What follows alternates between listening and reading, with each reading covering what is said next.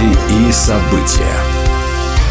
Здравствуйте. С новостями религиозной жизни в студии Екатерина Ватуля. Роспотребнадзор назвал спокойной ситуацию с корью в России.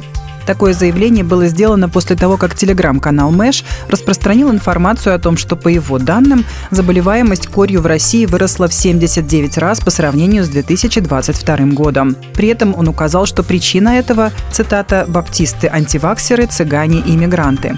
Роспотребнадзор отметил, что, по его данным, хотя единичные случаи кори регистрируются в России, ситуация с заболеваемостью спокойная и находится под контролем. Кроме того, наблюдаются небольшие групповые очаги среди граждан, которые не прививаются по различным убеждениям или отказываются обращаться за медицинской помощью, добавили в пресс-службе. Отмечается также, что очевидный рост заболеваемости связан с тем, что корь является вакциноуправляемым заболеванием, и подъем фиксируется каждые четыре-шесть лет, передает слова ведомства ТАСС. седьмого февраля в Кузбасской духовной семинарии при поддержке учебного комитета Русской Православной Церкви прошла седьмая международная научно-практическая конференция «Христианское свидетельство. История и современность». Все запланированные мероприятия прошли в очно-дистанционном режиме при помощи отечественной платформы Контур точка Толк.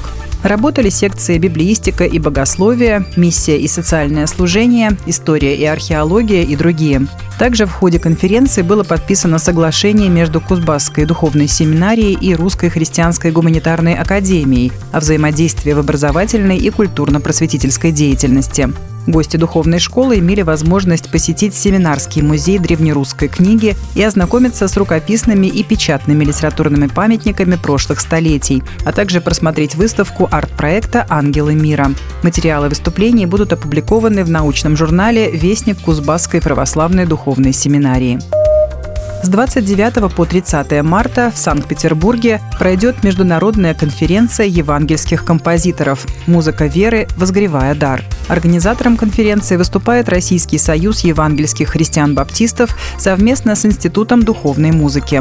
Подобный масштабный форум будет проводиться в России впервые. Он призван дать профессиональную поддержку молодым композиторам в контексте русской евангельской музыки, способствовать духовному и культурному развитию евангельского братства, а также использовать национальную композиторскую школу как инструмент распространения Евангелия посредством музыки.